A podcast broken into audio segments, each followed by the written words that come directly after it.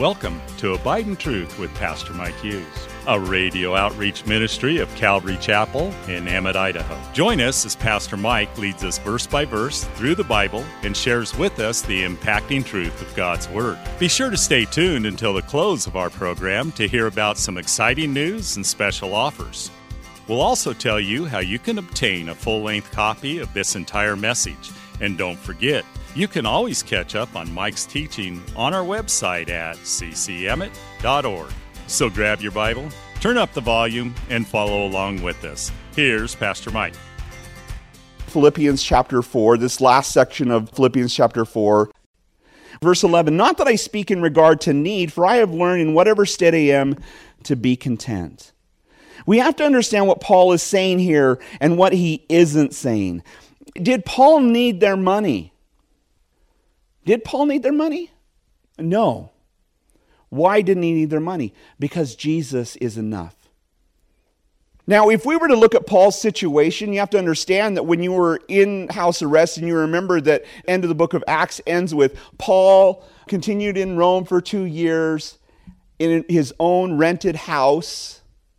What is that? Well, well the thing is, is they had dungeons and if you couldn't afford to rent a place to be chained to the soldiers, then certainly they would just put you in the stock in the dungeon. And so that was the alternative.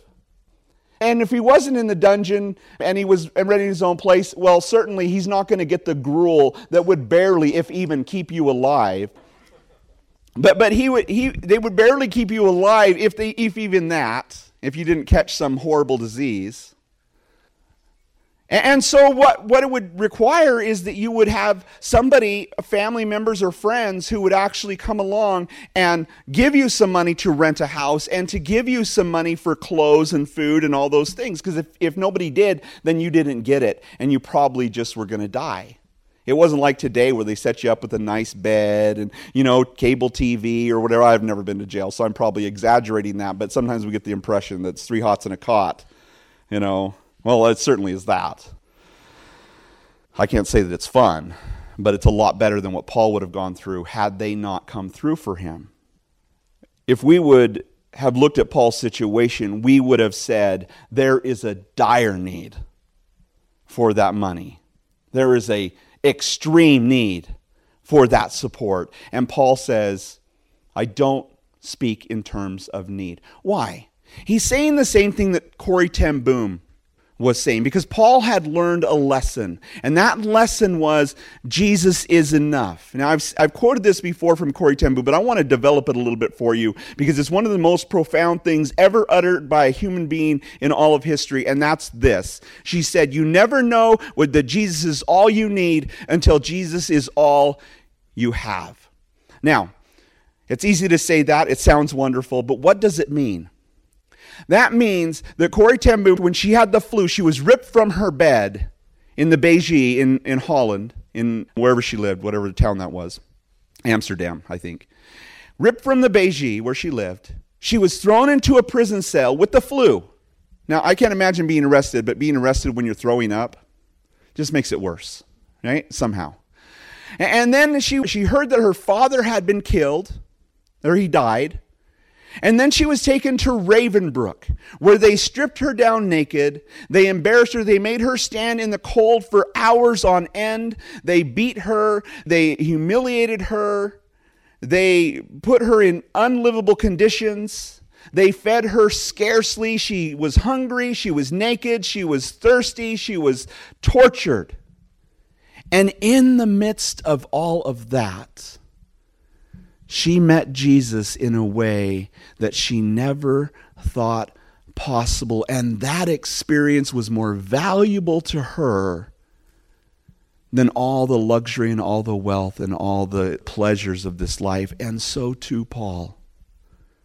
When you think about even before he got to Rome, when he was on that ship for 14 days, he's a prisoner on the ship, and for 14 days and 14 nights, they suffered Euroclydon. They suffered this, this northeaster wind that kept them awake and seasick and vomiting and not eating or drinking anything for 14 days or sleeping. And they must have been going insane.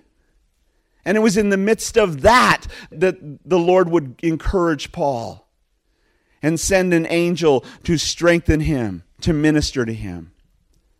And many times when Paul was going through difficulty or, or, uncertainty or fear, and we see this throughout the book of Acts, that on a couple occasions when Paul was gripped with fear, facing who knows what kind of trial, and he's looking towards the future, and Jesus would stand by him and say, Paul, I'm here.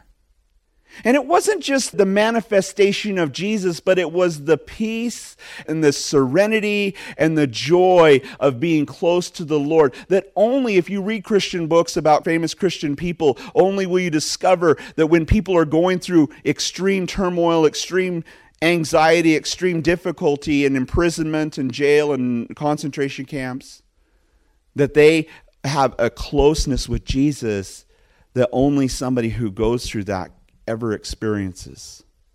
We talked about this a little bit on Wednesday night. You know, I, I, think that we all are, I mean, maybe we all, or many of us are, are kind of of the mindset, well, I don't care if I die because I love Jesus, I'm going to go to heaven, right? If I die, I go to heaven. Not that I have a death wish, but I'm not fearing death because if I die, it's glory, right? Just don't torture me. I, I just want to die quickly. I want to be, you know, blunt of the axe on the head or, or, you know whatever it might be that takes me out i just want to go fast die in my sleep praise the lord. Feel nothing. But we also know that paul as he talked to the philippians and he, he shared about the, the that he might know jesus he says this is my heart's desire that i might know him and the power of his resurrection and the fellowship of his sufferings, being conformed to the image of his death. And so for the Christian, we don't have to fear even the torture because as believers, when we're going through the torture, when we're going through the trial, that's when Jesus meets us in ways that we never thought possible. You think about Richard Wurmbrand as he came out of prison and he was set free, and somebody came and offered him some strawberries, and he didn't want to touch them. I can't touch them because the glory of the Lord is so strong upon me. I wouldn't want to tantalize my flesh in any way to lose what I'm experiencing right now. That's something that we don't necessarily experience, but Paul was saying, hey, I don't speak in terms of need because Jesus is with me. I've learned to be content. Now, there's a very different gospel kind of going around. It's becoming very, very, very popular, and I'm, I'm sure many of you have been touched by it, but it's not true. And that's the health, wealth, and prosperity gospel that God wants everybody to be healthy, wealthy, and rich. You know, or healthy, wealthy, and whatever. I don't know. You know, that that's God's purpose and plan for your life is that you just overwhelming and you know god's going to give all the money to the christians and you know this is just a weird theology that's going through the church right now and it's becoming very very popular. But paul warned timothy about these false teachers who would teach that the gospel is about prosperity. And, and this is what he would say to them in 1 timothy chapter 6 verse 6 through 11 he says now godliness with contentment is great gain for we brought nothing into this world, and it is certain that we can carry nothing out. And having food and clothing, with these we shall be content. That doesn't sound like Ferraris and mansions to me, does it? He says, just food and clothing, we should be content with that. But those who desire to be rich fall into the temptation and a snare, into many foolish and harmful lusts, which drown men in destruction and perdition. For the love of money is the root of all kinds of evil for which some have strayed from the faith in their greediness and pierced themselves through with many sorrows. But you, O man of God, this is what he's telling to the pastor, you, O man of God, flee these things and pursue righteousness, godliness, faith, love, patience, gentleness. Now, we live in a culture that bombards us with materialism. It is designed to make us discontent with the way things are in our lives. And yet, the Bible would say, no, you, don't want to fall prey to that, but you want to understand that contentment is one of the highest Christian goals, the highest Christian virtues that there is. Oh, if I just had a bigger house if I just had a skinnier body. I mean, can't even read a news article. I don't know about you, but you know, I've been reading a lot of news lately with all that's going on in the politics and stuff, and just like what is happening, what's true, what's weird, you know, what's fake. And I'm going through, and then I get to the bottom of the page, and it's like this woman used to weigh 450 pounds, and she's three weeks later, she weighs like 47 pounds. I want that. I want some of that. You know, I, I need to lose some of this. You know, I, I need to, you know, if I took these medications, I could look younger. I was noticing yesterday, Shannon cut my hair, and I looked down at the pile and I was like, there's a lot of salt in there. Used to all be pepper, and now there's salt in there. It's like, what's going on? I'm getting older. Oh, my body aches. Oh, I need to take more supplements. I need to do this. I need to do that. I need to go through a midlife crisis and buy a, a, a Lamborghini or something.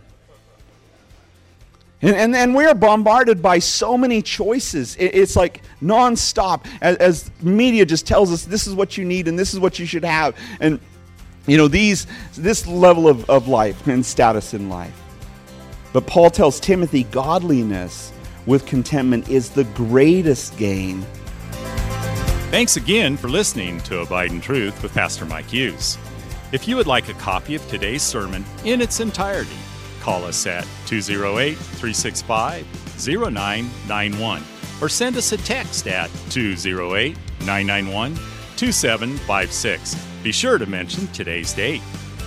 You can also listen to Pastor Mike's latest message on our website at ccemmett.org. And don't forget to search for Calvary Chapel Emmett on iTunes and YouTube. Remember to hit subscribe when you're there. Thanks again for listening, and remember, always abide in truth. Until next time, God bless. Abide in Truth is a radio outreach ministry of Calvary Chapel in Emmett, Idaho.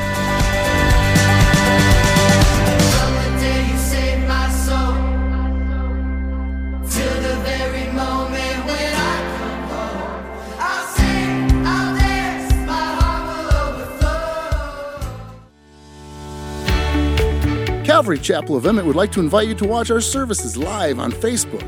You can watch us every Sunday morning at 8:30 or 10:30. Just go to our page, Calvary Chapel of Emmett, and scroll down for the live service.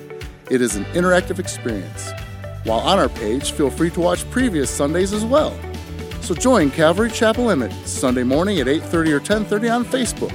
We look forward to seeing you.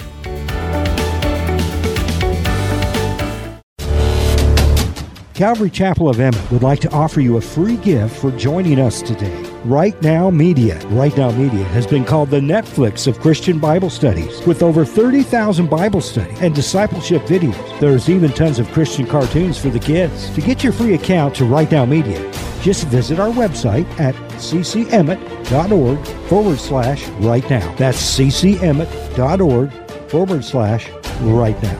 And God bless.